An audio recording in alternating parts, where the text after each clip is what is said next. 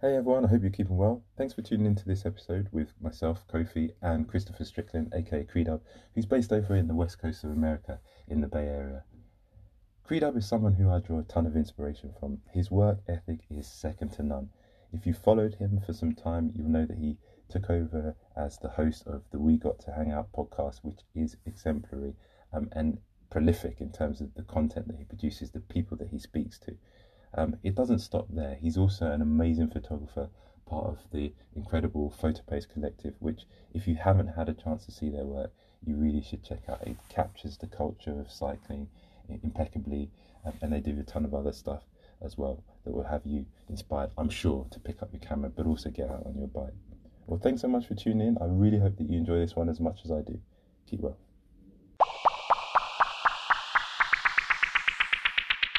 Hello, sir. What's up, man? Uh, how are you? Yeah, I'm good. I'm really well. I'm really well. I'm, I'm, delighted. I can set my clock by you, my Garmin right here. I can set it by you, bang on time, which I love. So thank you so much for tuning in. How's you? How are you doing? I'm I'm good. Is it the right day? It is the right day. oh, my heart! You were messing with my heart. I tell you. Oh, You're like, dude. It, was, it was rough. It was. It's been a long week. It's been a long week. No, I can I can imagine, and and yeah, I'm looking forward to getting into that. But one thing I've just got to say, I was expecting to see the beanie hat. It's not. It's gone. You've had a barber. You appointment something. Uh, yeah. So let's let's actually talk about that. So I actually an hour ago, I just kind of like cleaned it up a little bit, and okay. I was like. And I was like, you know what? If I put the beanie on, it's it's pretty hot. I know, uh, like in a couple of your chats recently, you were saying it's pretty, it's been pretty warm. And uh, you're in yeah, London, right? That's, that's right. And, that's right. And so I was like, man, I need to clean it up because people are going to start being like, man, this dude's got some like security problems and like he's wearing this beanie everywhere. And so I just had to clean it up a little bit. I was going to put the beanie on, but I cleaned it up for your show. So um, thank you so much. Thank you so, so much for doing that. You look looking well, looking really well. But um, well, yeah, I can, I can.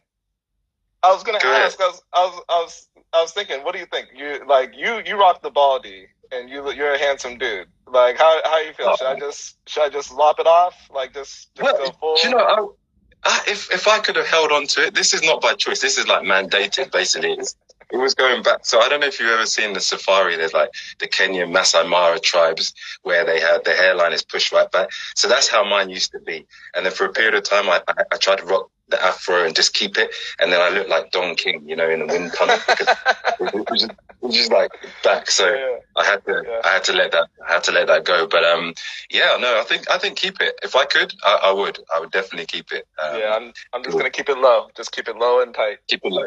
Keep it low and tight, which is brilliant. And I'm glad you managed to get get a, a haircut there and have lost the beanie because I think I saw one of your chats with Rachel I think it was Rachel, and um, it was you were outside and it was looking pretty hot, and I was thinking this guy is going to melt in front of my eyes. He's going to melt in front of my eyes.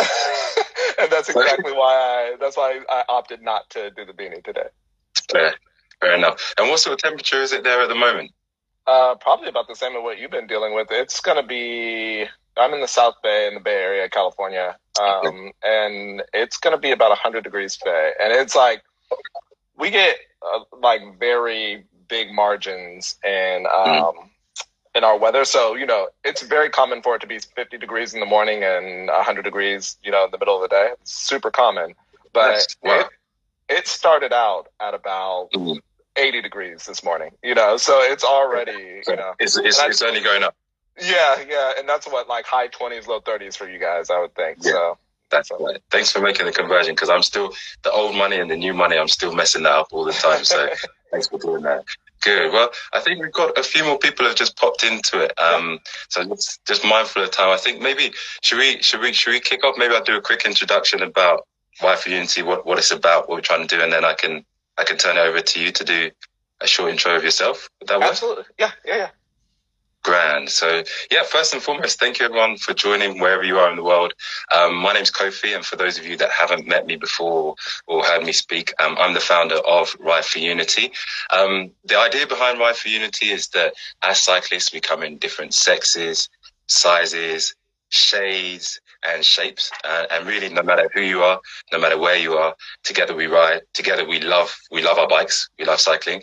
Um, and this chat series, which uh, Christopher has kindly joined, um, is really an extension of that theme. So the idea is that hopefully by hearing the journeys in cycling of a wide and diverse range of cyclists, it can inspire other people to participate just through the, them seeing themselves, you know, through representation. So the idea is that, look, if, if Alison can do it, if Abby can do it, if Viola can do it, if Creedub here can do it, if Rory can do it, then why can't we? You know, that's, that's right. the central premise behind it. So, um, take a breath. Um, so I'm, I'm really delighted. I'm really delighted to introduce you to my pal, if I can call you my pal. Yeah, like, yeah, absolutely. my pal, uh, Christopher Strickland, aka Creedub, aka Creed Dot, aka C Dot Strickland. There's so many. Which, There's a lot. There's we, a lot. Yeah, we need we need to unpack some of that in a minute. Um, who's yeah. today's representing us from the West Coast? You said the Bay Area is where you're you're at right now. Yeah. Which is fantastic. So, so if I can, maybe I can hand over to you, and you could give us a quick bio as to you know who you are, and and then we can get into a little bit more from there. Yeah, ab- absolutely. Uh, I want to say hi. I, I, see a couple of my homies that popped in here. So hello to Rachel. Hello, Dirt Drops. His name's also Chris. Um, but yeah, okay. hello to you guys who uh, who hopped in here. Thank you for joining us. Um, but yeah, my name is uh, Christopher Strickland. Um, I go by Creedub on Instagram, of course. Um, and uh, yeah, I'm a cyclist in the Bay Area. I've been riding for about six years, seven years. Uh, time's kind of gone gone by, uh, but I've been I've been writing for about six or seven years, and yeah, the the Instagram handles is like I like to keep things kind of in their own little spaces. You know, things right. don't necessarily bleed over too much. So Creedub is my personal account, so um, you'll see my girlfriend pop up on there um, here and there. Um, but then C. Strickland, that's kind of what I use to forward people to uh, any type of pseudo professional work. It's kind of like a like an online uh, portfolio.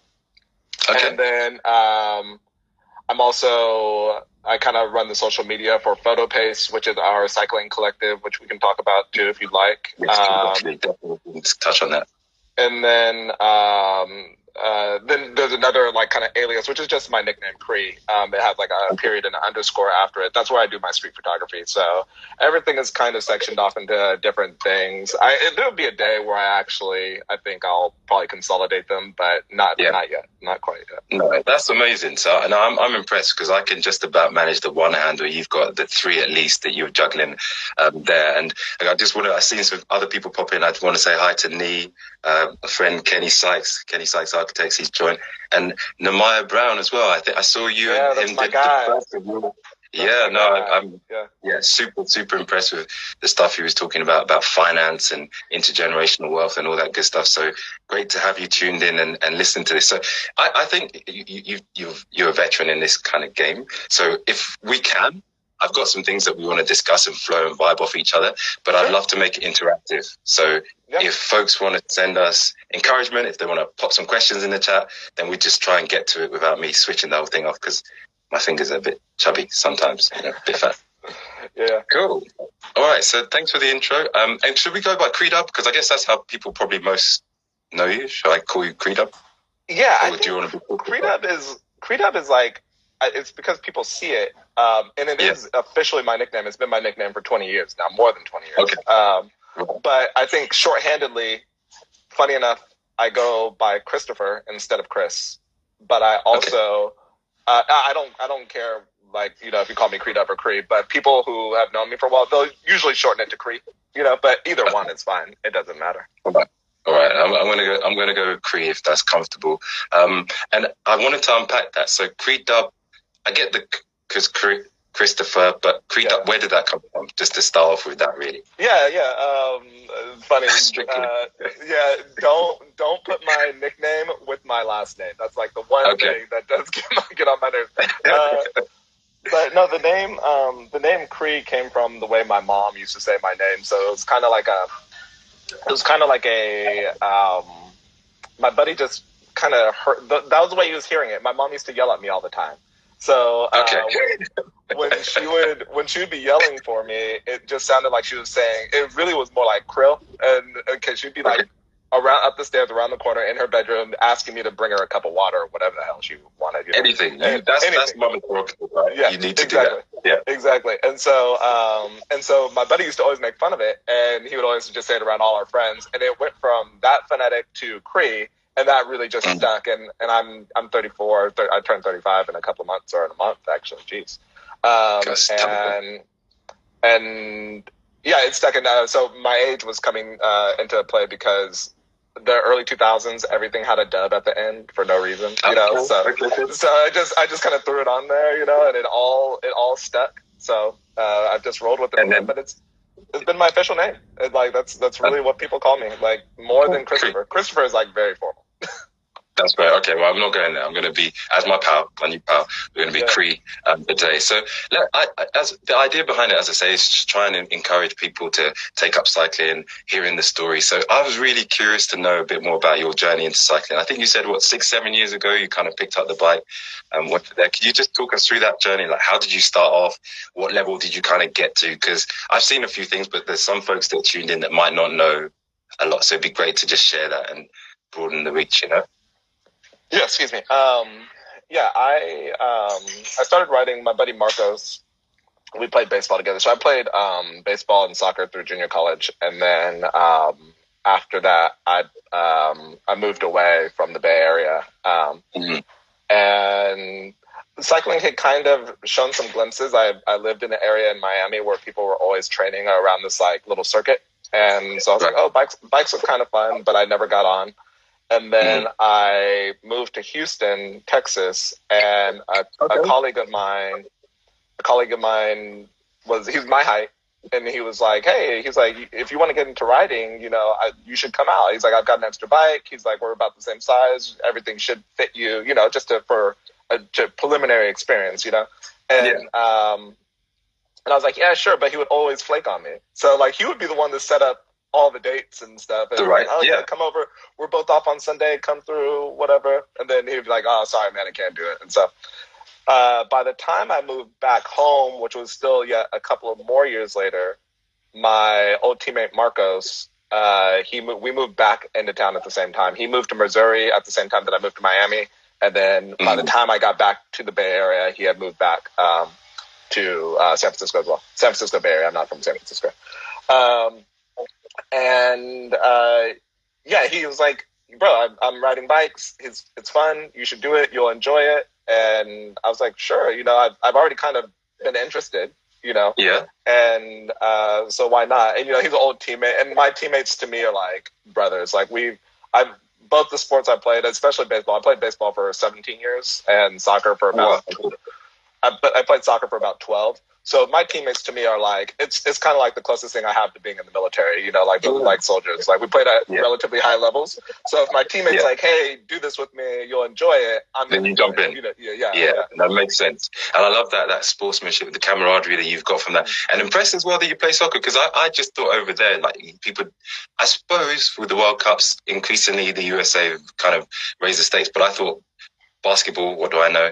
Um, American football, um, with the sort of the big, big things in baseball as well. So amazing. So, oh, maybe we can parlay about the offside rule and some of that stuff later on as well. yeah. Do you still kick around now? Uh, no, I don't. I, I no. actually I just I just rode with a friend the other day, and I was saying yeah. I was like, man, I really wanna I really wanna play again. Um, I think I, I generally speaking I had decent talent. My uh, old coach uh, in junior college from Liverpool, and um, he he would always tell me, yeah, yeah, yeah, and he okay. would always tell me, he would always tell me that I was a bollock soccer soccer player, but I was, I love that I was, yeah, he, would, he would always say I'm a bollock soccer player, but I, I'll do. you know, so, right. so you've got, so, if you've got to pick you, pick you. But yeah, you're not, you're not, not that hard. I love that. So, no, he just gave me a lot of shit. he just like okay. he just he, he, did that for encouragement. So um, so yeah, I was the captain See, of the team.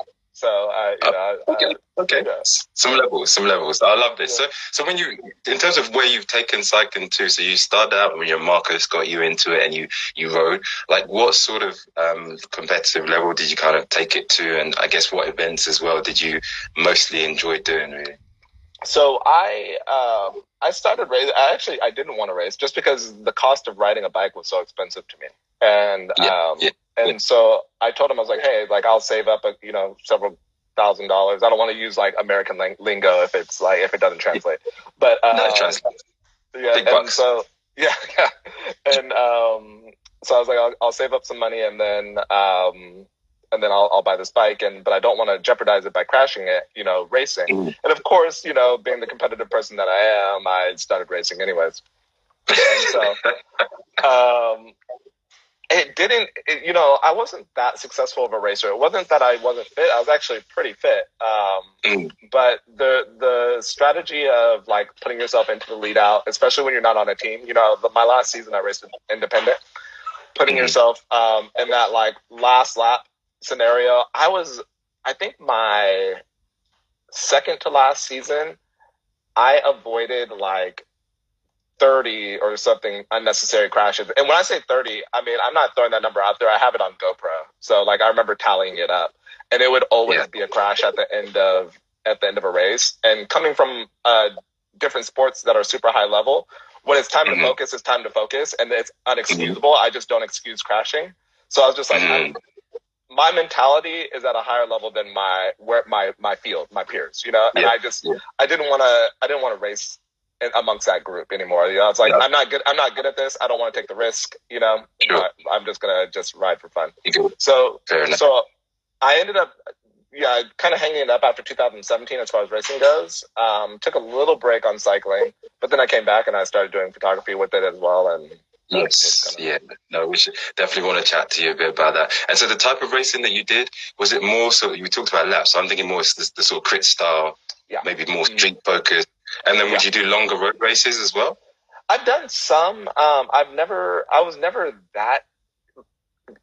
Racing road never translated for me as a racer, but I love Yeah. actually. I'm a much stronger rider in long periods of time than I am in like short bursts away uh, criteriums are set up. So, Mhm. um, so it's funny that it, it never really translated, but it's also in California. It's not. There are like it's like the earlier part of the season has a lot of road races, and then the Right. end, the end kind of stacks them up a little bit more. But the the meat Yeah. and potatoes of the season is all crits. So It's a, uh, at, okay. at least in yeah, at least in Northern California, that, that's how it is. I don't know about uh, other places. Fair enough. No, that's that's brilliant. And and and please, can you just share with us a bit about your involvement now? So, in terms of how involved you are with cycling, is it purely from a recreational standpoint that you're doing it now? Are you, are you tempted to come out of semi-retirement every now and then? Um, it'd be great to hear a bit about that. Yeah, I'm always I'm always uh, wanting to be competitive. You know, like I it's it's just one of those things. You you compete your whole life. You know, just mentality wise, it has nothing to do with the discipline. Competitive people are just competitive in general. Um, and I, you know, aside from COVID, I was actually planning on dual events this year. Um, and we kind of had some, you know, obviously we had the pandemic, and then um, the the thing that happened with Dirty Kanza, which is obviously canceled now, anyways. Um, Yeah. but That was lot. but uh, there next year I'll probably do some gravel events. Um, Okay. I'm not sure. I'm not sure how many um, road events I'll do, but I, I, I just still kind of want to go a little fast on the road bike. So Nice, nice. I think once you've got that and you've got that feeling, and it doesn't go right, you jump on it and you still want to push it and see where you can get to, which is which is lovely. And something that I noticed on your on your profile is that you do some work with some brands. Now, completely your call. If we touch on it, we we touch on it. But I think Specialized and Velocio um, were a couple that came to mind. And I can't remember. There's a bad company as well. But what is that? Yeah. From from from your cycling days, and you've kind of built that relationship with them, and they've kind of continued to grow as you've grown with them, or um, what's the involvement with them nowadays? yeah. Um, so with um, with Velocio, I was a Velocio ambassador while I was racing, and I then I basically kind of raced under the the banner of Velocio my last season. Um, and Specialized came after that, and the Uh, full full time with was Specialized last year. 2019 was my first year, but that actually came about at the end of 2018.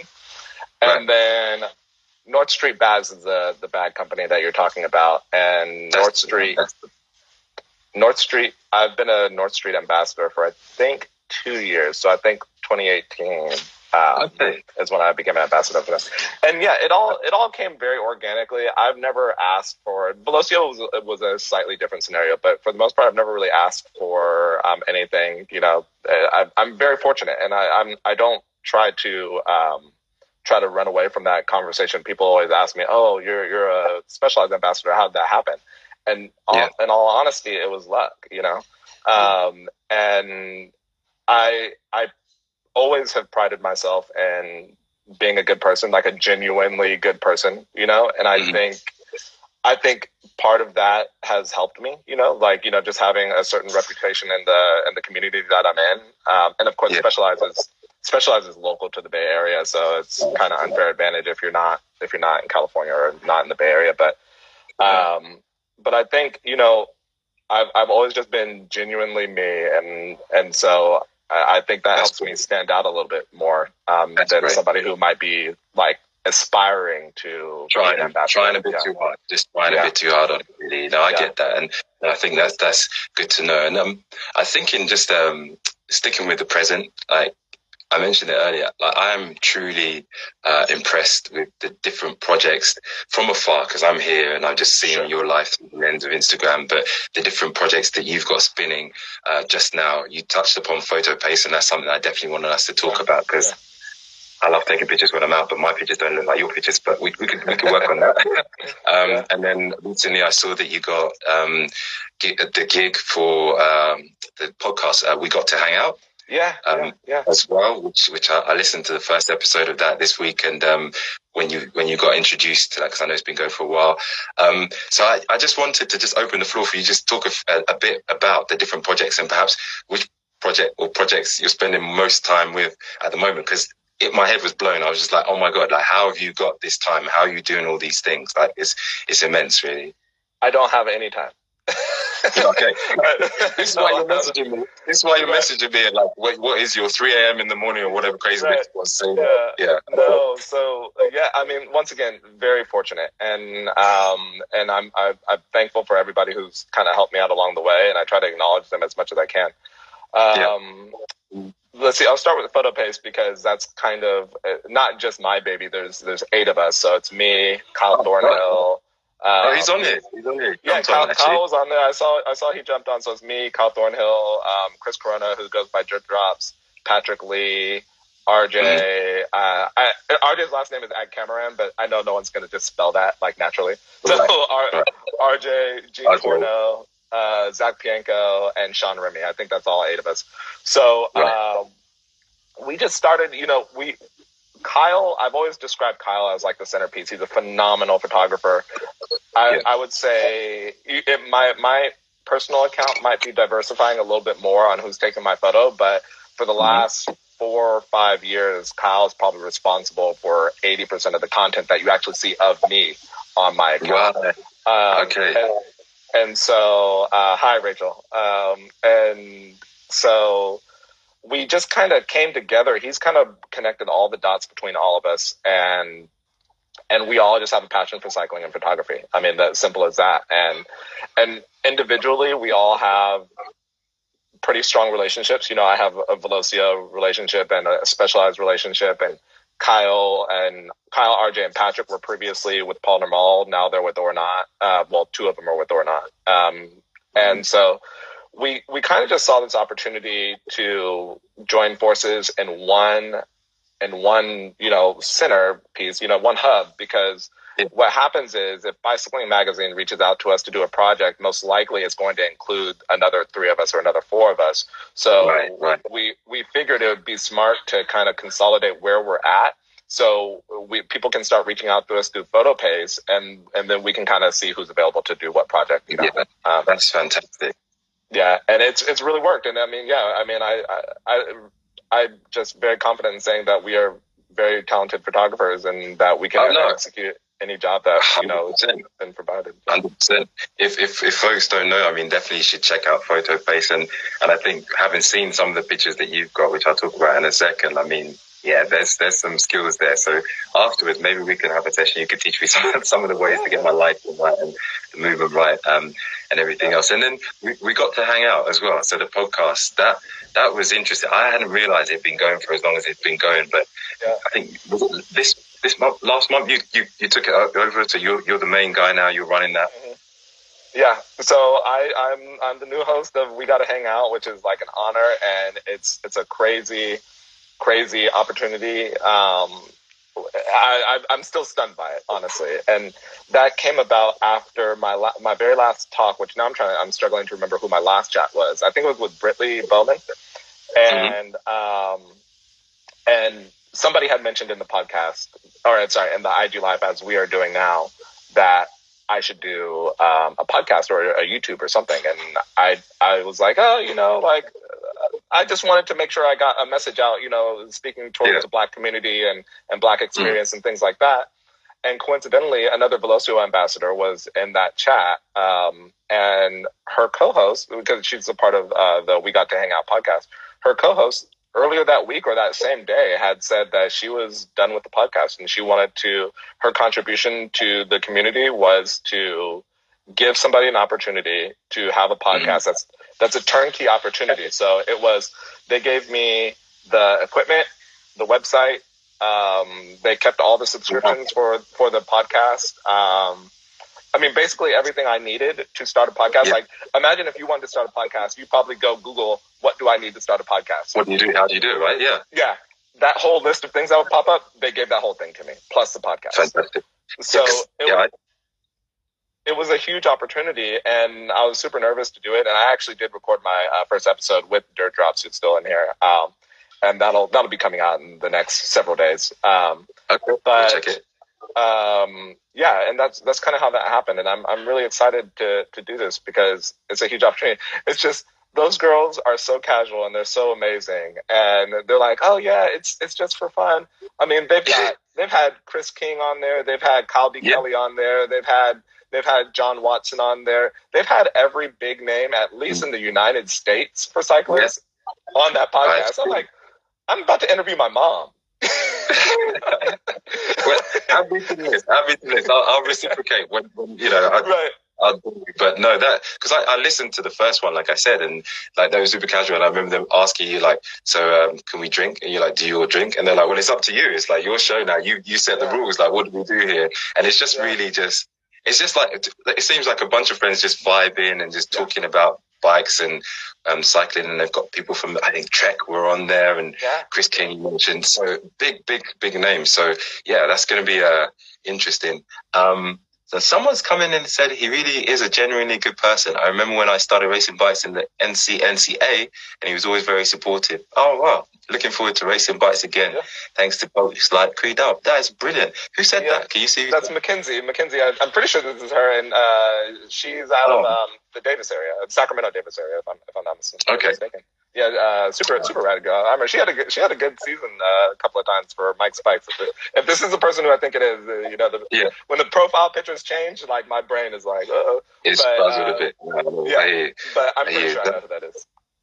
That's fantastic. So, I mean, um, good. So you've got you've got PhotoPace. We've touched upon also uh, the podcast. Um, so at the moment, in terms of time spent, investment in time, where where are you sort of at? Where you, what what project are you? Because I know you have no time, like you said, but where are you spending the majority of your time? In?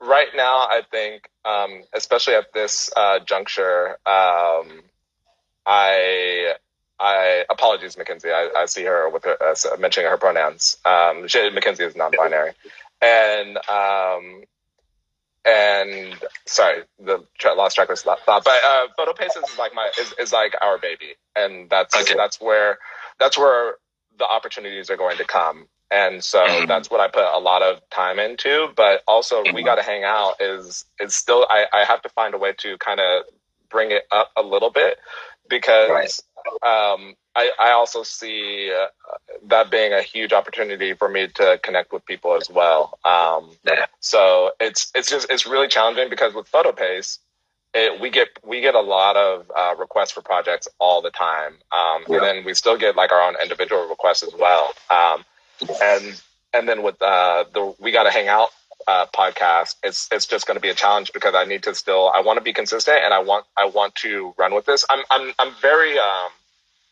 I get very like used to being like comfortable in certain situations. Right. And and so uh, we got to hang out is putting me outside of my comfort zone a little bit. But I Mhm. want to be able to um, get to the point where I have enough momentum to um, to do a podcast, edit it, and roll it out. Which also, Yeah. to those ladies' credit, um, to those ladies' credit, they're they're helping me out with the the audio editing and getting rolling on like the first like handful of episodes, just so I'm not Yeah. like too inundated. However, um, this first this first episode, I am editing myself just to get my feet wet. But um, Yeah. but yeah, it's it's going to be. It's. Um, it's That's going to be brilliant. Because is it going to be uh, monthly, or is it every every couple of months that um, we're going to hang out? It's going to be. Or We'll we'll see. We'll we'll see. Um, I I want to.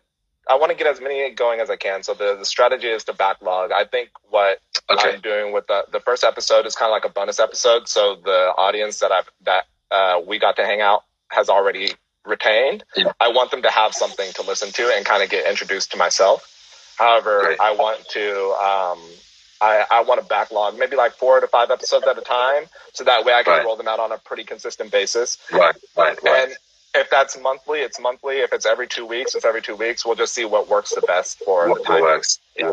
Yeah. No, I think yeah. Look, credit to you for taking that on, and, and interesting that you feel uncomfortable. Some my wife's on here actually, and something that she um, has said for years is that you sort you see one, then you do one, and then you teach one. I mean, it may be a few more than that, but but um, yeah, hopefully yeah, yeah, yeah. That iterative process. Um, and a few shout outs to oh Ben's here, the head of music. He did um, a, a really cool edit for our last outdoor ride for Unity. Um, and Yash Kyo, welcome. Thanks for joining. Um, so just in terms of how we got connected, so I, I came across you on Instagram, and I guess I've got more and more engaged um, with the amazing photos that you shot, but you've also featured in with you know Carl and the other photo pace crew. Um, but also because you look pretty cool um, riding the same brand of bike that, that I happen to ride, although I think Oh, okay. yours might might be in a different bracket to, to mine or your, yours plural, which we could we could talk about. Um, but I, I think increasingly, and you might not know this, but I've uh, I've taken a lot of uh, knowledge um, from how proactive and I think how vocal you've been about the challenges of, of racial injustices um, that that have gone on um, in America, really. And I was just interested to unpack that a little bit and just just check in with you in terms of what kind of trip it felt like. It felt like we have like fuse boxes here. When when the power goes off, they will trip. I don't know if you've got the same thing. Do you call it fuse box over there? Yeah, yeah, yeah. hmm So it felt like the power went off and and it tripped a switch for you. Um, and I, Sure. at some point, because I, I, you just were getting more, um, I guess, in, in content coming out, more frequent interviews, just using the platform that you've got. And I, I just was curious to understand for you, being here, like what was it that kind of made that switch happen? If if it indeed it, it did switch, you know? Well, you know, with social media, it's kind of is is a little different, right? Because we're Mm. always taken at least at, at the type of account that I have. You know, some people have personal accounts, and that's that's totally fine. And I, I consider my account personal. I think you if you if you want to get personal with me, you have to just reach out to me, which I'm like totally open with. You know, if somebody messages me, I have a Yeah. like a personal policy to to respond to every single thing that I get. When it um when it comes to social media, I think the reason it feels like kind of like you know like this like hard switch is because I, I'm a normal person and I think about this stuff all the time. You know, I mean, you you've been black your whole life, if I'm not mistaken. I've been black my whole life. You know, so so Yeah. I, I I think about this stuff all the time. And it was actually when we were talking, me and Nehemiah were talking, and we had been talking. I don't know if it was coincidence. It might have been because of uh, Ahmaud Arbery um, versus George Floyd. Because George Floyd is when things like really kicked off. But Yeah. I think because Ahmaud Arbery, the discussion of that happened about three weeks prior. I, we, me and Nehemiah were already having some conversations, and then George Floyd happened, and we had a more serious conversation. And he was like, "Dude, we need to go live." And I think we had already been talking about going live, and I was just like, "Well, we got to go now." You know, like this is mm-hmm. we we have to talk if we want to if we want to have impactful conversations. And so I think by the time we probably had that scheduled out maybe three days prior, and by the time we got to the day of having the conversations, I was like, I should probably do more than just a one off because I want this Yeah. to have an impact. And I, and you know, I mean, I'm I'm just keeping it real. Two black guys talking about black experience comes off a certain way because people are like, well, you two are black, so obviously you get it. Like you're you're, Yeah. you're preaching to the choir. So I was like, well, why don't why don't I get you know a black male, a black female, um, a white female, a, a white male, and so people can start to understand, you know, there shouldn't be this barrier of understanding what the black experience is, and I think that's why this these conversations that you've been doing for so long are really impactful because it, it normalizes it. it like it, there's always this. Oh, what can we do? What can we do? I don't know. Treat us like normal people. uh, Simple. You know, like uh, why? Why is? And why is this such a hard discussion? And so, um, and so, I think because of the format that I had, and you know, I'm I'm a loose and I'm I'm I feel like I'm being more serious now when we're talking, but I'm a loose, like you know, pretty jocular guy that just yeah, yeah. like I, I just joke around, and I I think people were able to actually see me because also you know I I didn't do anything like that, so you just see a guy who takes photos all the time, you know, and Yeah. then you finally get to hear me speak, you know. Um, so I think I think the value of that kind of just got people's attention. And once again, unfair advantage. Um, I'm a specialized ambassador and a Velocio ambassador, and they did an amazing job at putting my face in front of their audience when I'm doing these conversations. So not only did was I doing something, I had a decent platform, but not only am I doing something, I'm having these huge platforms say, "Hey, go listen to Up because he's talking about something serious," you know. Yeah, And I- I, I, I, that's amazing. I think you you have that. I think similarly, you know, here as well. Like I've I've got some support from some amazing brands so far. I think in the US, Specialized are doing a lot. I saw the statement they Yeah, put out yeah. there in terms of needing to do more, and I think you and Zach were talking about clipping in and starting that off, and um, just to sort of relate it back. I think for me, like Ahmaud happened. I think that was about February time. Um, Yeah, yeah, yeah. mistaken. It, it Um, happened in February, but didn't get coverage until April. That's that's it. Um, and Breonna Taylor, and then for me, George Floyd was like the point, and that's really why I'm sat here now because I uh, traditionally been in lockdown. I, I'd not really been indoor riding a lot. I'd mostly been an outdoors guy, and I'd been spending time on my turbo. But on a Sunday, I'd go out for a long ride and try and do those photos and just enjoy the sceneries. I think there's a, a synergy between cycling and, and photography because you see some beautiful stuff while you're out. Um, and the week after George Floyd died, I tried to go on the bike and literally, I, you, it's like stuff didn't taste the same anymore. Like I didn't even want. I tried to take my camera and I was just like, Yeah. This- what am I doing? you know, you know, like it's just like this doesn't feel right. And and and I'll be honest, it's, I know it's not really about me, but I've been comfortable. My experience is probably very different to your own experience. But when I saw the picture of him with his daughter, looking at her, it something just flipped for me. I was like, that could be that could be me. That could be me. I mean, it's it. And I and I just thought I need to do something. So for about a week, I was just like head down, just thinking, and talked to my wife about it, and she helped me come up with the idea of Ride for Unity. And I thought, right, for lockdown, we're in it. We can't go out riding. We can't do this stuff that we normally do. How about I start a virtual cycling community? So on a Wednesday, we do a Zwift ride with a Zoom call, so you can chat, talk about bikes. You know how we like to talk about bikes. Yeah. Um, if you don't use Zwift because of the barriers to entry or because you just don't like it, then you can join the call on another turbo or you'd ride outside and join the Strava club that we've got, for Unity. And then every pedal stroke you do gives you a release. It makes you feel like, you know, you're part of something, you're doing something Yeah. while you're formulating some other ideas. So, so that's how we came about. Um, but I, I've talked too much, way more than I planned to, but No, Like, every time I- yeah. I have this chat. It makes it, it's almost like therapy. It's like you just get stuff off Yeah. your chest and Mhm. reciprocate. But um, what I'm curious to know is like, what's the vibe now? Because I think I saw one of your earlier live things when you were talking to I can't remember who, but you were saying that you were expecting some protests and riots and stuff, and it seemed pretty hairy. Like there, Oh, you were yeah, looking yeah. at. Um, what, what's the vibe now, like in the Bay Area in San Francisco? It's, and and what, what's the sense and the feeling, you know, from from from everything that's gone on? Uh, I think I think for the Bay Area standard, it's kind of gotten back to normal kind of pandemic level consciousness, Mhm. you know, and it because you know the Bay Area is, is just I mean we're the home of the Black Panthers, we're the home of Vietnam protests, we're we're like we are home of uh, like a lot of consciousness that's like kind of you know precipitated through the world. So I, we're always vocal. We actually, we, uh, I don't, I don't know actually what the protest is going to be for, but tomorrow we're supposed to have a protest down here in San Jose. Um, Okay. And I and I'm actually I'm not sure what it's for. I'm I'm assuming it's Black Lives Matter um, because they're they're going to have like police and all this stuff. Um, Mm. but um, but generally speaking, I, I think we've kind of like mellowed down. But the, the, you still see the conversations. You still ride through like white neighborhoods that say Black Lives Matter everywhere. You know, which is good. You know. Um, and so it's still, um, in people's. It's still up there. This the, the it's it's it's gotten to a, a sustainable level. Like you know, I think um, if you've seen like the bicycling magazine stuff with um, Chris Corona, the stuff he did, you know, his conversation, the half face portraits that he was doing, really kind of talks about we are not whole until we are all whole, which is the message that he took, I think, from the Black Lives Matter movement.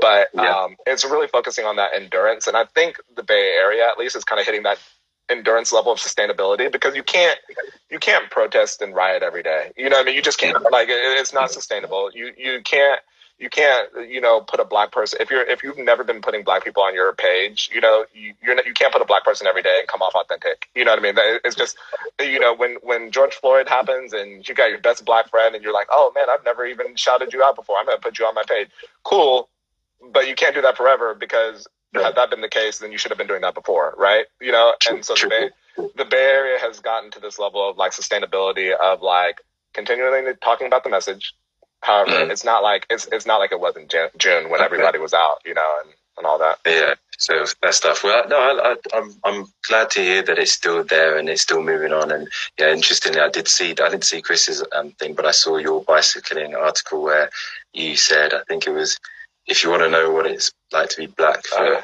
for be a cyclist, which I, yeah. I was uh, that was hilarious. Um, yeah. But in, in, the interest of like keeping it flowing, and, and, and if anyone's got questions, like please do jump in. I'm glad yeah, that folks are listening attentively. Uh, give a shout out to Cara. Uh, give a shout out to my wife Jilly, who's on here as well. Um, yeah, yeah, Doug, I see you in there. Yeah.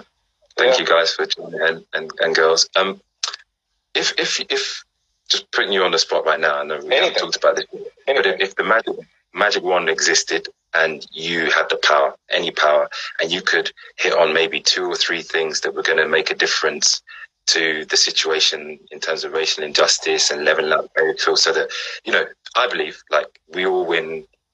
Society wins when we all win. You know, I think equality is is, is a must. Um, but if you had to pick two or three things that you would go right, I've got the magic, I've got the power bam, this is what I would do. What what are the things that you reckon you might sort of hit first? I don't know if I would choose two things, but and this is this could sound a little funny.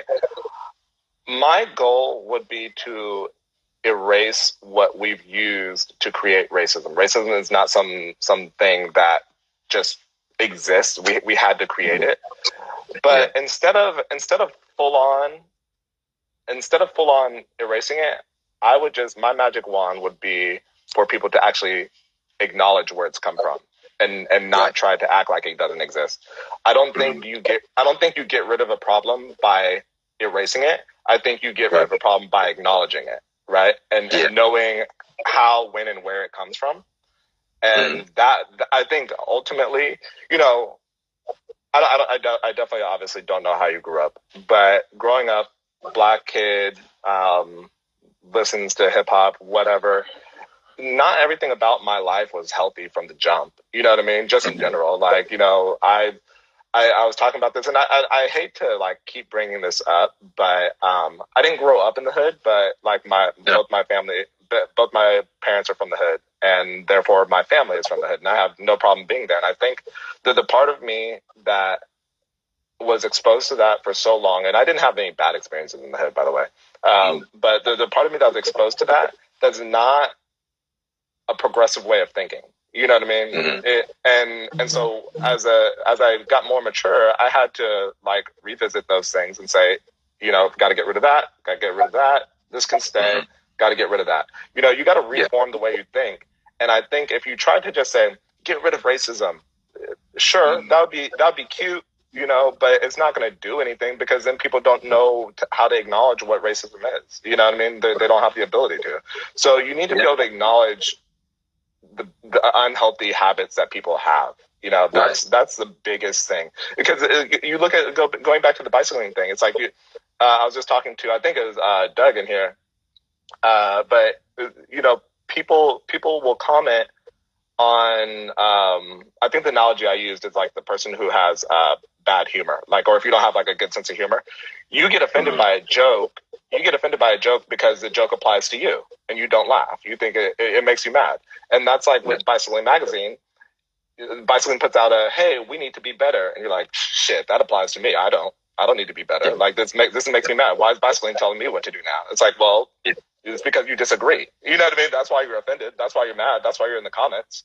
You know, and and I think that's just indicative of people lacking to acknowledge what's going wrong in the world. You know what I mean? I, I, I, truly do. I, I, I don't I don't see it any other way. And I, I I sorry I carried on so much with that, but That's, that's Uh, okay. That's okay. Well, I think I'm, I'm, I want to build on that because I think, you know, for, for me, like, uh, um, you know, my experience, I'm not even going to pretend like I've been arrested a ton of times. I haven't. I've had some brushes. Most of my friends have had some brushes, but, you know, I've, it's, I've been living a good life. I think what's, um, interesting for me is I think after I got triggered to start Ride for Unity to try and do something positive, to bring people together, to try and increase representation in what I was seeing, um, I, I, I think I, I got a bit, uh, I wouldn't say like keyboard warrior-ish, but whereas before Sure, I'd kind of sure. keep low profile, I just Yeah. see stuff and I just go mad. And I learned all this vocabulary like virtual sig, I can't even if it's virtual, and Yeah. all this like, what about meism? And, and I was like, damn, like how, why, why is it that with, I'm, kids, I'm on a call. Oh, good night. I'm actually live on the thing right now. So good night. Good night, Dennis. You gotta love Go, go, go, go, go. Go. See you later. Good night to the kids. Yeah, Bless yeah, them. there you go. Um, you, gotta, you gotta say goodnight. You gotta say goodnight. Yeah, no, they have to. Mum said you have to say good night. Thank you, Mum, for Yeah, yeah, sending and teaching There you them go. good manners. This is why I So- She's got great values. Um, so I was. I was, yeah. So I was messaging some people and like, you know, Zwift put something out saying that they wanted to donate to the NAACP and do some other stuff. And I was, I was just looking at it thinking, oh, this is good. Like you're trying to do something and knowing that you just can get shot down for doing too much, too little, virtual signal, whatever, all this stuff.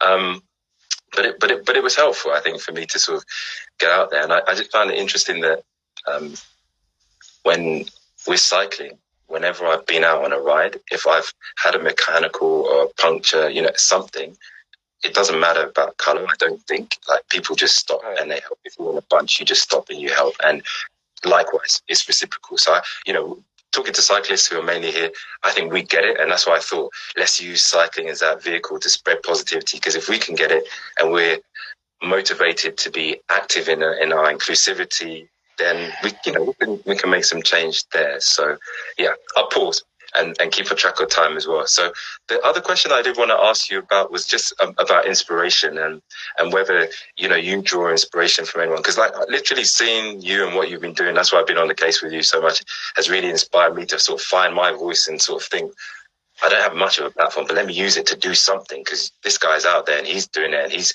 he's not afraid. He's just speaking and he, he's being real, and I, I love that. So, do you draw inspiration from anyone, be it in life or in cycling, that that kind of has had a strong impact and influence on on you? Uh, yeah, you know, I I don't I don't idolize celebrities, and I, I know you're not asking me to to throw out a No, celebrity no, name there, but um, I don't I don't idolize cele- celebrities. So it's a lot of people like this guy, the, the guy in there, uh, Omar uh, Castillo, but uh, his name is O Castle. Uh, he's a he's a great example. He's uh, the when I was in Houston, he was my manager in Houston. He was one of the managers in Houston, and he's a man of faith. You know, um, kind of just speaks his word, and I I definitely draw inspiration from him. But I draw inspiration from all my friends that are actually doing something and trying something. Um, Mm. You know, I think I think ultimately what gets me motivated are people who have the ability, and I'm not saying I'm this person, uh, but uh, people who have the ability to just say, "Hey, this is what I want to do. This is the message I want to get out," and I'm I'm just gonna I'm gonna figure it out. You know, I'm gonna I'm just gonna do it. So all of my friends who or people who like brushed my life, you know, are inspirations to me. Honestly, I I. I, I keep it simple, you know. I don't, Yeah, fair enough. No, I appreciate that. And, and I, what I would say is that, look, for any folks that are here that haven't followed you before, definitely check out the at Creedub um, handle on Instagram. And the, the IGTV videos will keep you up because they I find them enlightening, but also entertaining as well. Like the one where you're telling the story about Ryan, your, your friend, you know, I sadly passed try to get him to beat you up so that your mum, your mum would I- let you off. I could relate to that. I really wish he would have beat me up. I wouldn't have gotten in trouble, but it would have been one of like many other times I would have gotten in trouble. So it wouldn't have been. well, but I could definitely relate to that, and I think, um, yeah, I'm gonna go there. I'm gonna go there. So, so with the story you told about come back late, so I, I had a, a period in time when I, I was 15, 16, and my best friend Dean. At the time we went out, I my mum, dad split up, so I was living with my dad at the time. We went to a park, and then someone at the park was like, "Oh, there's this party happening. Like, come on, you guys, you're gonna roll with us." I was like, "Oh yeah, like I shouldn't." But yeah, I want to go. It's going to be the place to be. So, I- so, so I went, and, and Dean, he used to live literally down the road from me. So needless to say, we stayed out for, for way beyond my bedtime. And I got back and I was like, Dean, look, dude, you, you, you, you have to stay at my house tonight. You, you, you need to do that. And he's like, why? It's like, I've got my, you, we live 50 meters. I was like, bro, please stay at my house tonight. So he came back and we crept in into my room. I was like, you have my bed. I'm sleeping on the floor. It's all good. Um, about five minutes later, I hear my dad get up and the door just slams open. And he's like, Ghanaian, we're Ghanaian. And he's like, Kofi, so you think you're a big man, huh? You, you think you're a big man? And he had a belt in his hand. He tried to switch oh, on no. the light. He tried to switch on the beat you in the bed. Oh man, he's got to He's got to So this is what I had dinner. So I went to press the light, but being a 14, 15 year old, I had the light bulb had blown. I hadn't changed it. I could just see the silhouette with the belt thing. And I was like, ah, and Dean was like, ah, and he was like, Dean? And he was like, oh, sorry. And then he went back to his room and my heart was like, and then Oh Dean was my like, oh my god. What was just about to happen just there? So Dean's a white guy. So he was like, what was about to happen? And I was like, oh man, this, thank you so much for coming, man. You, you, you saved me. You saved me. So when you told that story about um, Ryan and how your mum was just going to give it to you, I could Oh, just, I could just, I could just see parallels that, you know, we don't mess with our parents really. in that Um, regard. And, and you know, and like I said, I, I, I don't want to make it seem like like black people are that much different than white people, but I'll, Yeah. I'll tell you from experience, like my black mom did not raise me like some of my white moms, like my friends were white moms, you know. And I was like, my mom is going to beat my ass, man. Like, like, I was like it's not a joke. Like, this, Yeah. so it's funny. I, I, I'm you are you're a little bolder than me. You put your your friend in the line of fire. Well, no, I, I, well, he was on the bed. I was closest to the door, but I knew that when my dad came in and he saw him, he'd be like, right, tomorrow's another day. So, yeah, Sure. I, I live to tell the tale. I live to tell the tale. Yeah, But, um, yeah, yeah, yeah. But. I, back back to cycling, I, I love I love how we sort of bounce around a bit. But Yeah. one of the things I wanted to ask you about was like a favorite ride that you've had that maybe would inspire someone else in the future. You know, when we come out of the pandemic to try that. Is there a ride or a race that you've done that kind of sticks in your mind as one that was special to you for any particular reason? Easy. Uh, the SF to LA ride we did last year. Um, so Mhm. me and basically I think everybody but one of the photo pace members. Um, I'm Mhm. trying to think of that. Is that true too? Um, so we rode from San Francisco to Los Angeles, which is uh, 500 miles. Um, you, I know. Uh, so so that's like. a- I think that's somewhere around 900k. I know for uh, London, you guys do miles, but um, 900k ish. Um, if you're if you're not from the United States, we use the metric system or whatever. Um, but yeah, that one was amazing. So I had never I had never ridden a I had never ridden a day after a century. I'd only done two legit centuries in my life, you know, Mm. that were like actually 100 miles. I remember the first time I tried to go out, I did like 97 miles, which is still it's still fine, but um, yeah. So I never I never rode the day after a century. Um, and when I'm talking, I don't do centuries. I just don't do them. Like they're not and they're not interesting to me. I don't I don't find them like cool, you know. Um, and so for for me to to say, hey, like we're gonna ride 125 miles every day for four days, you Four know, days. yeah, it, that was that was huge, and it, it was cool, obviously, because it was with the photo pace crew, and and we're all photographers, and so when the ride gets tough, we're just taking photos. But in all honesty, like, and those guys, uh, I I love every single one of those guys. We are we are literally like family. We fight, we argue, we do all of that, like all of that, you know.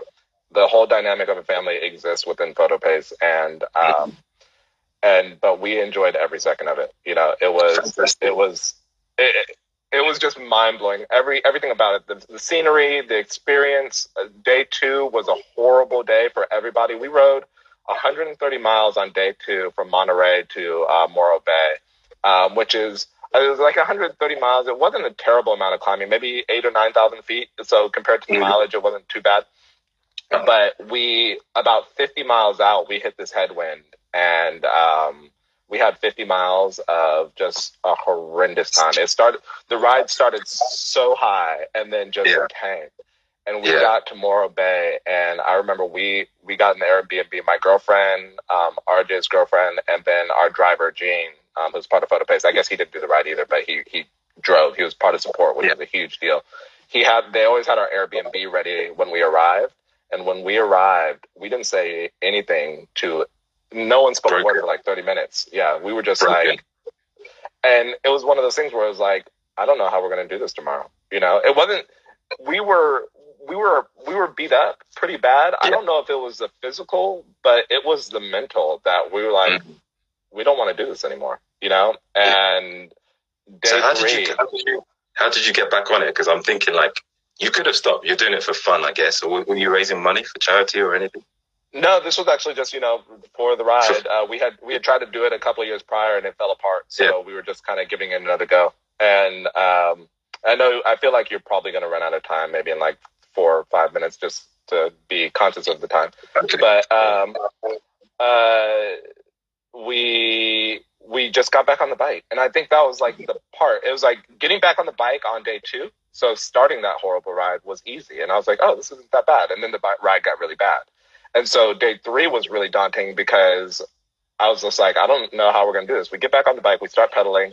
This is supposed to be the biggest day, and things just got better and better and better, and and we actually had to deal with some mechanicals that day, um, and those got better, and we we cut about 20 something miles out of the ride that day, but it was still over 100 miles. It was, it was like 125 miles that day. We were supposed to do like 150 miles that day. And, um, and so I just remember we were riding from Morro Bay to Santa Barbara that day. And by the time we got on 101, which put us about 40 miles away from the destination, I mean, I couldn't be happier. Like I, I mean, we were, we were Joy. zooming. Yeah. And it was just, it was just a, a sense of, getting on the bike and just doing it. You know, I'm with my friends. What's the worst that's going to happen? And I mean, when we got to our Airbnb in Santa Barbara, we were stoked. So like day two was complete opposite of day three. Day three, we ended on a steep climb and we're stoked. Day day two, we ended up like on a flat and we're like broken. it And that, I think that's the journey with cycling, isn't it? And like you, you, you kind of suffer and you sort of work through stuff, and then you don't give up and you come back. And no, I, I love that, and I'm just gutted because I think you're you're right. Like we will we will run out of time very soon, and there's so much more. But maybe maybe if you if you're game, we can find some time in, in your busy schedule down the line to talk more. But um, before before we end, I'd I'd, I'd love to like just give you the opportunity to if there's anything we haven't covered for like literally like 30 seconds 45 seconds just to to share with us and then i can Yeah. do some closing Sure, and you know this is up to you. I don't, I, I don't know how you, you run your show. I have, I have time. So if you want to like reboot, we can reboot. Um, I just didn't want to, Okay. I just didn't want to get cut off. But um, Yeah. but yeah, sorry, I'm long winded. But if, if we're if we're finishing here, um, yeah, just check us out. You know, go to PhotoPace. Uh, it's it's at photo.pace on Instagram. Um, you know, my my name is here, Creedub. That's my main account. That's where you can engage with me. And please, I've had people say like, "Oh, I didn't think you would engage with me because you're a specialized ambassador and you have a you have a decent account." Dude, if you if you message me, I will message you back. Like I I try This to do true. my best to have genuine conversations with people. So message me. I yeah will no I will talk to you. Hundred Um, percent. I think that's how we got connected. You know, I reached out and we we started interacting and, and true to your word, you know, we've made this time happen. But yeah, I do I do have some time. So I mean there's a few other things that I did want to touch upon. So I don't know, should we should we end it Yeah. and then come back in for like 10, 15? Yeah, just I cut it off. it- Yeah, cut it off and we'll do a part two. Yeah, I'll see you in a few oh, minutes. okay. all right, I'll be right back. Hey, Cool, man. And we're back. That's brilliant. Thank you very much. And I think we'll just give it a few more seconds and let, let others join back in. And thank you so much Yeah. for making this time. I didn't plan for us to run to the hour, but it's been great. I'm long winded. I'm long winded. No, not at all. There's there's some knowledge that you're spitting, um, sharing and, and telling us about that is great. And I'm the same. Like, it's not about me, but I keep adding my stories. I like to talk, as you No. can see. I'm trying to listen more. I'm trying to listen more. Um, so we've got a few. Oh, Yuri's in the house. Hi, Yuri. Um, you, I don't know if you've come across you, but she's doing some fantastic work over here in the UK. Actually, Yolanda Adesida. Have you come across her as yet? Uh, no, no, no. All your guests. I, mean, I, I listened to Allison Wood um, before we hopped on, and then um, Mm. I don't know if it's sequentially if this is the right one, but uh, uh, bald lady Sharon. Her name Sharon? Sonia, Sonia, Sonia. Sonia. Yeah. Sonia. Yeah, yeah, Yeah. yeah. Um, Um, so she give you a run for your money. She she has six bikes, and we need to talk about how many bikes you've got in just a second, actually. So no, she's she's amazing. Um, and they're part of uh, the Women of Color Cycling Collective here in in in, in London. Um, they're soon to be growing different chapters, but some fantastic. Alison, if you heard that one, I mean, she's ultra inspirational in terms of all the different things that she's been doing, um, which is great.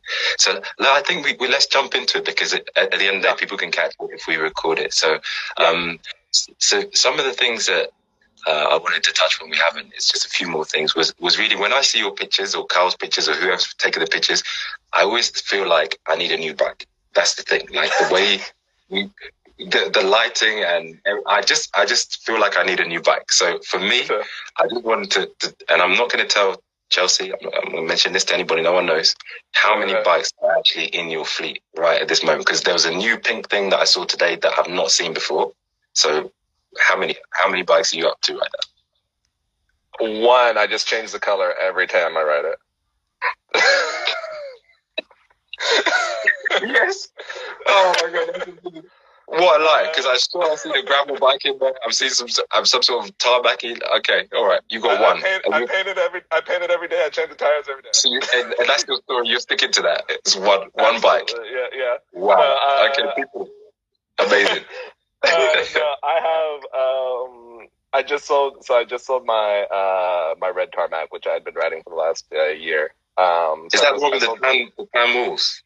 Yeah, the, yeah. the sort of wheel. Yeah, that's yeah. beautiful.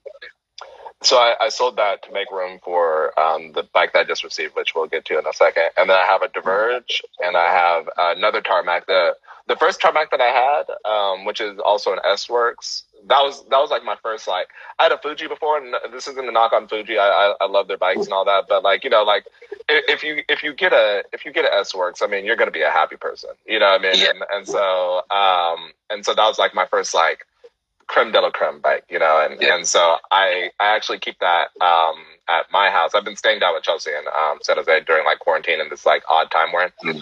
Um, but I keep that at my house, and it worked out really well because when I sold my um, when I sold my red tarmac, I didn't have a proper road bike at the time. I do have a loaner Roubaix, but that's just a loaner. That's not my bike. I actually I haven't even put that on Instagram or anything like that because it's not no. it's not really my bike. You know. Um, I'm up to about five, I think, but that could be. Um, have I counted right? I think you might be right. I think you might that's, be right. That's good. good. So what's this yeah. pink one? Uh, the, the, pink, oh, so the pink one. The pink one's a new SL7. So. Oh, you uh, got that. That's what yeah, that is. Yes. Oh wow! I, I think I saw it, and um, there was a the Nas song "Stillmatic" was playing. Yeah, yeah, yeah. Um, yeah. I was like, yeah, that looks. Yeah. But there's no there's no um, labeling on it. It's just stealth. Well, it's not stealth because pink. It's pretty visible. But yeah. No, yeah. it's a um, it's it's actually it's got the specialized label on it. You can't see. You're never gonna see it, I don't think. But it's like uh, this ghost. It's this really cool like ghost pink like purpley glittery thing, which is really cool mm-hmm. because um, like my first uh, specialized bike is a glitter. It's like black glitter, and this one has like the the glitter in it. And so it, it, it's a cool bike. I'm, it's it's hard to take photos of, to be honest, but. Mm-hmm. Um, but it, you'll you'll see them. I, I got I just picked it up yesterday. Um, oh, okay.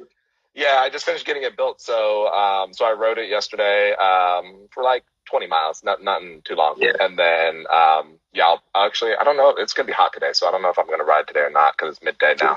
But yeah. Um, I'll be riding it throughout the whole weekend, and I'll I'll try to find some cool places to take photos. No, yeah, no, I look forward to that because um yeah I'm I'm on a specialized, but I've got a tarmac, not not S works. Yeah, I'm building up. I'm building up to that. Mm, um, yeah. and from what I've seen of the SL seven, it's kind of the Venge is going. Is that right? The Venge is going to yeah. be gone, the and then this is yeah this is the one bike to, to rule them all. To rule yes, them all. The one, yeah, exactly. And and it does it feel pretty sweet to ride?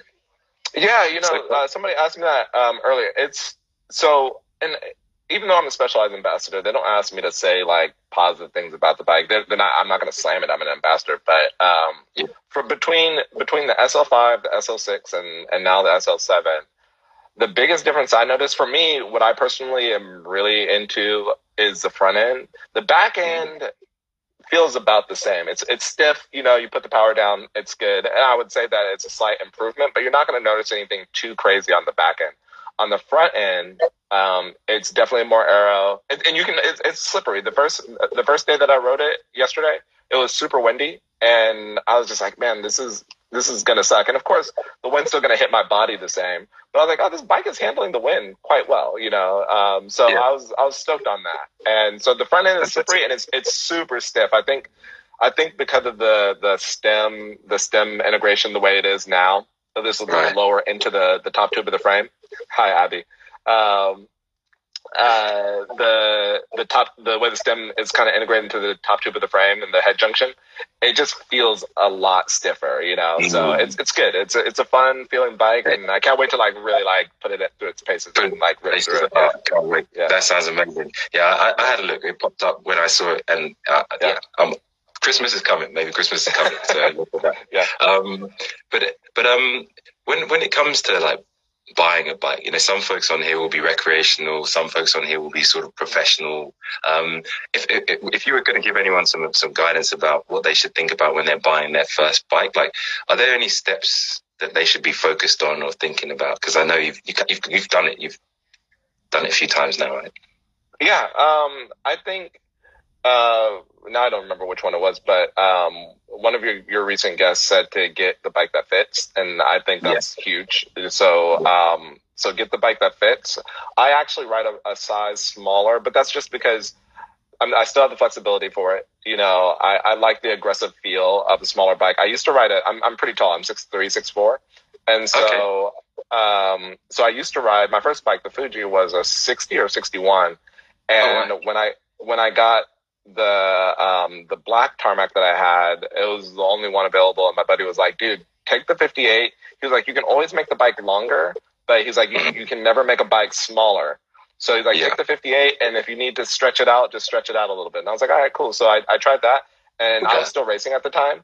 And that was the best advice that I got for a person who wants a really twitchy, aggressive bike. You know, if you, Mhm. want to be a little more comfortable, you can get, you know, you can ride a little less drop and you can get a slightly larger bike and it'll feel more like a Cadillac. But I think the fit is huge. Uh, I think it's huge. And I, I think the second thing is don't think that you have to spend a ton of money Right. However, cycling is expensive. Uh, that's like probably my number one question is how how do I earn uh, how much money should I put aside for um, a bike?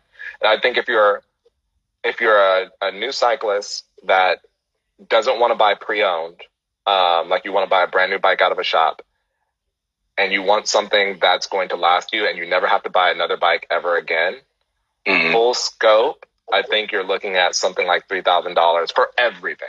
That's Right, bike right. kit, that's bike kit, shoes, helmet, uh, you know, the whole deal. You're looking at somewhere around three thousand dollars. You can you can come under that for sure, but I think Yeah. the realistic, the realistic, you don't have to keep adding another hundred dollars here, another five hundred dollars there. I think three is like uh, the yeah. Yep. I think three thousand will get you a bike and kit and equipment that you never have to replace ever again. Okay. That you know, That's that's good. what That's think. really good advice. So it makes sense because I think think you know you buy cheap and then you buy twice, and I know you look Yeah. you've got to do it according to your budget. So Yeah, I, the way I see it is like once people do start riding, they get the bug, and then very soon they're like, "Oh man, I wish I got the carbon instead of maybe the aluminium, or I wish I got this instead of that." So you know, and you never make as much. Well, I never made as much selling a bike as I would buying one brand new. You Never. know, I did spend a lot more. So, so maybe hold back and then spend that bit extra. So that's really, really good advice. And and on the subject of indoor training and riding, I don't see any pictures really. I don't think of you riding indoors. Do you do any indoor? Or did you do any indoor training like rollers or turbo or anything like that, or is it outdoors for you? It's primarily outdoors. But when I was racing, I definitely um, used a trainer. But I had an old school, you know, uh, just magnetic trainer. you Okay, know, not the not the rollers, but um, just a regular wheel in. You know, and and and to be honest, with my schedule and the way things are now, I really should be looking for um, like a kicker. I really, I, I think the kicker is really cool. Um, Yeah.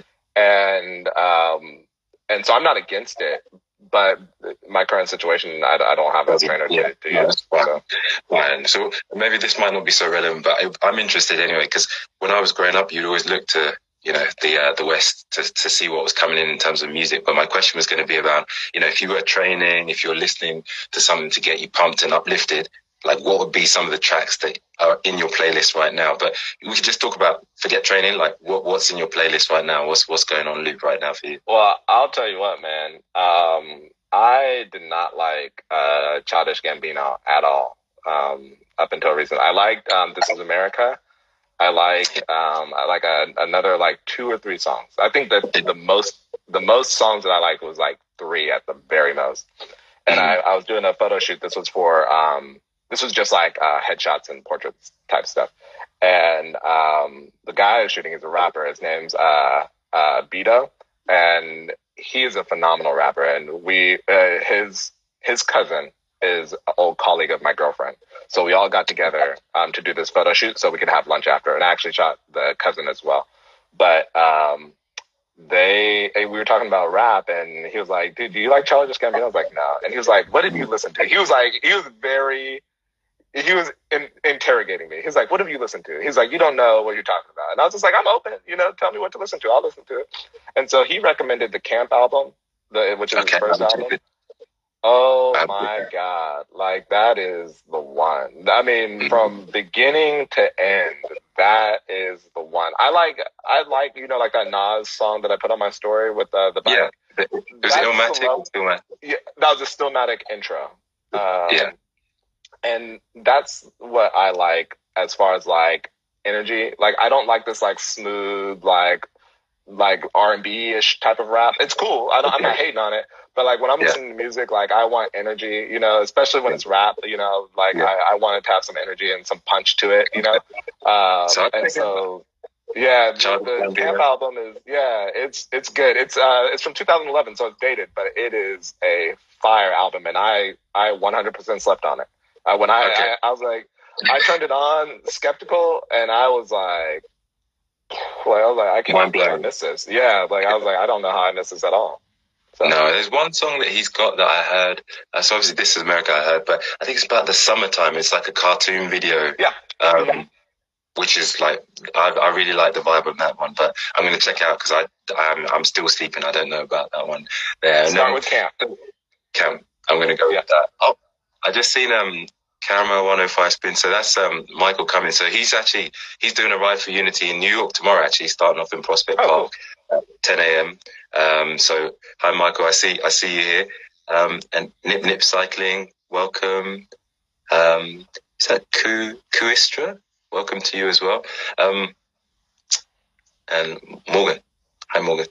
Um, I was going to ask you about nutrition. So you know when you did that crazy mad ride where it was like 500 miles, um, nutrition wise, I'm I'm always curious. So Alison, when she came on last week, she talked about this this magic mix that she's got with protein, fruit juice, and I think the electrolyte powders. Is there anything that you've tried and you've tested that works for you? I know it's different for everybody in terms of nutrition on the bike, but is there anything that you like just to give people an insight on what you do if you're going on a longish ride? I know century's not your thing, but a longish ride. What would you? What would you sure. Do?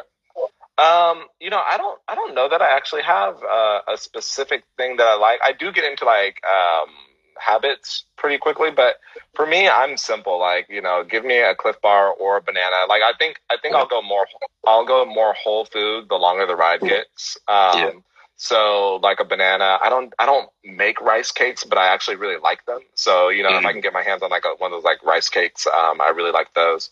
However, okay. I think I think the the main thing to do is when riding is regardless of what you're eating, just eating often. Um, yeah. My buddy, my buddy Chris Riker, right before um, we did that SF to LA ride, he told me he was like, just make sure you eat every 30 minutes and uh, finish a bottle every hour.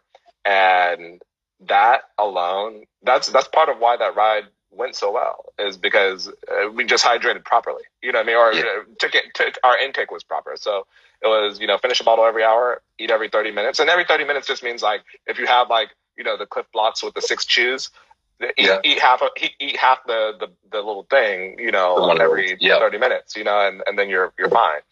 And, of course, like the chews, you don't want to eat those all day long, but no, no, no. They get a bit sickly after a while. I've, I've, I found yeah. personally. Yeah. But no, the Clif Bars is something I, I get those.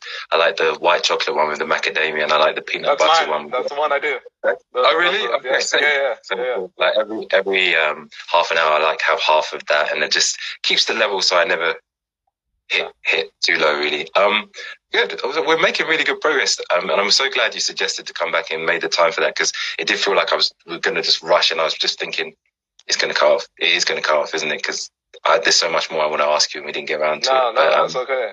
Yeah, and somebody asked about electrolytes. I do put, um, I do put um, stuff in my bottles. So I use Skratch um, in my bottles, mm-hmm. and um, what there's another one? Oh, uh, Maurten. Um, I use that. That's like the hydro gel. Um, type of thing. Oh yeah, Uh, I've seen that. It's with an Ian on the end, M A R T E N Yeah. or something. Yeah, Yep. something Yeah, like that. good. It- I'm- those I'm are- trying those are pretty good. Oh, It just tastes like oh, water. It just changes the consistency of your water to, to a gel, so all the nutrition stuff and electrolytes is in it. But it changes the consistency just like a little bit more, so it's a little thicker than water. But it's it's, it's Right. pretty good. Oh, fantastic. Well, okay, some tips, some tips for, for us there. Um, cool. Uh, well, last but not least, it's a question that I ask everyone, and I guess it's one that I just keep to the end, which is we've talked a lot about cycling. We've talked a lot about what's going on in, in, in the US, but, but if you were to sum it up to you in terms of what you love about cycling, and I guess what's kept you in it, um, recreationally more so nowadays, but what, what would you say that is just to sort of share that, that sentiment with everybody that's listening? I um I don't know where I just wrote this, but um I was just writing that thought out and I don't know if there's a one thing, but or I guess the one thing is just enjoying it. You know, I know Mhm. I know uh, one of your guests said joy, but Yeah. I I went from a place of being competitive um for several years on the bike to um not getting the fulfillment out of all the training I was doing, which was helping. I was definitely fit. I was definitely very fit. Um, but I didn't enjoy it. So uh, I found a, a way with photography and cycling because I was always doing both. I was always either taking photos with the bike, like like while I was riding, or Yeah. having my photo taken on the bike. But the way in which I was doing it wasn't it, it wasn't what it is now. And when I finally figured out, hey, I don't I don't need to like worry about KOMs. I don't care about uh, Strava uh, awards at all. You know, I don't care about miles per hour or, or watts per kilo and stuff. And I love and I love having a power meter so I can I can k- keep myself accountable. But um, once I found a way to say, you know what, that stuff doesn't matter. I'm going to get on the bike because I want to get on the bike, and I'm going to bring my camera to encourage me to go out and do something while I'm on the bike. I really started to enjoy it, and and honestly, like I I remember when I stopped racing, I stopped riding for about maybe six or eight months or something like that. Like completely Oh, like cold, completely shut that down. Yeah. yeah. And uh, I remember one of my first rides back when I kind of got a little bit of fitness going again. Um, I did a group ride and I was talking to one of my buddies who hadn't seen me in a while.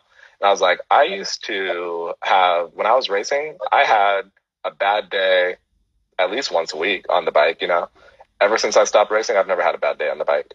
Not one. Fantastic.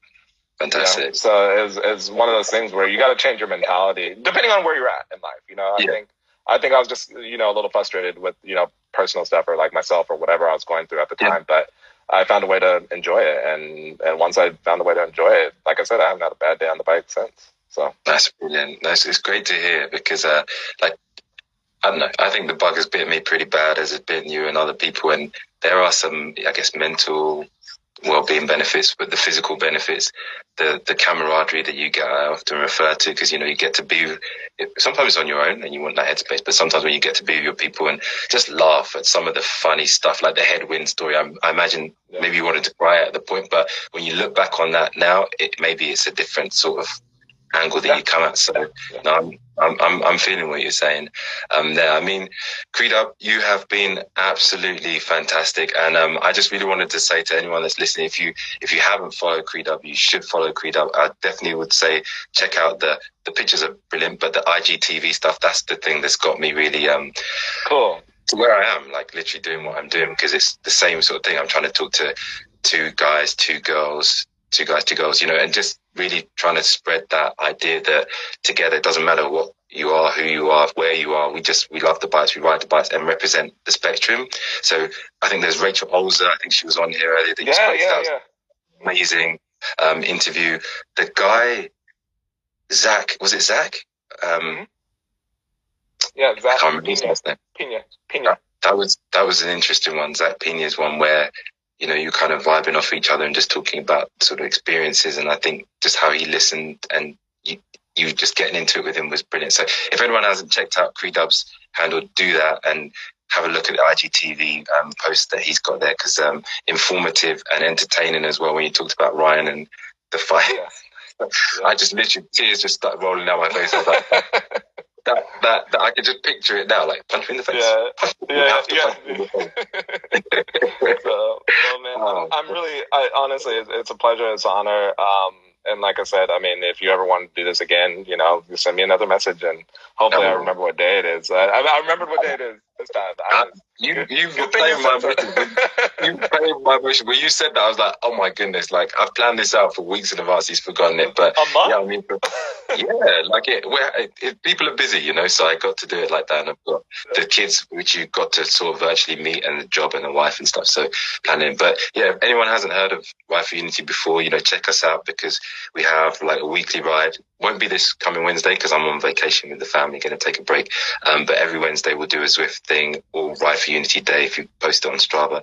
And then they can join the Strava cycling club too. So every pedal stroke you do kind of adds to the group total. And I do like a top 10 league table every week. Oh, cool. So like, you know, who's, who's done the most miles and see how participation increasing is increasing. Um, and we've got some other exciting plans with brands and kit and charity and getting into schools and stuff like that, which, um, you know, will, will come when conditions allow with the pandemic and stuff. But for now, I just want to say thank you, Creedub, and thank everyone for taking time out Friday morning, afternoon, evening, wherever you are. And um, yeah, hopefully we can we can vibe again. But I look forward to watching you do your thing. Really, it's, it's been great. I appreciate it, man. It was a pleasure. Thank you so much. Thank you. Have a good day. Take care. Yeah, you too. Bye. Take care. Thanks, everyone.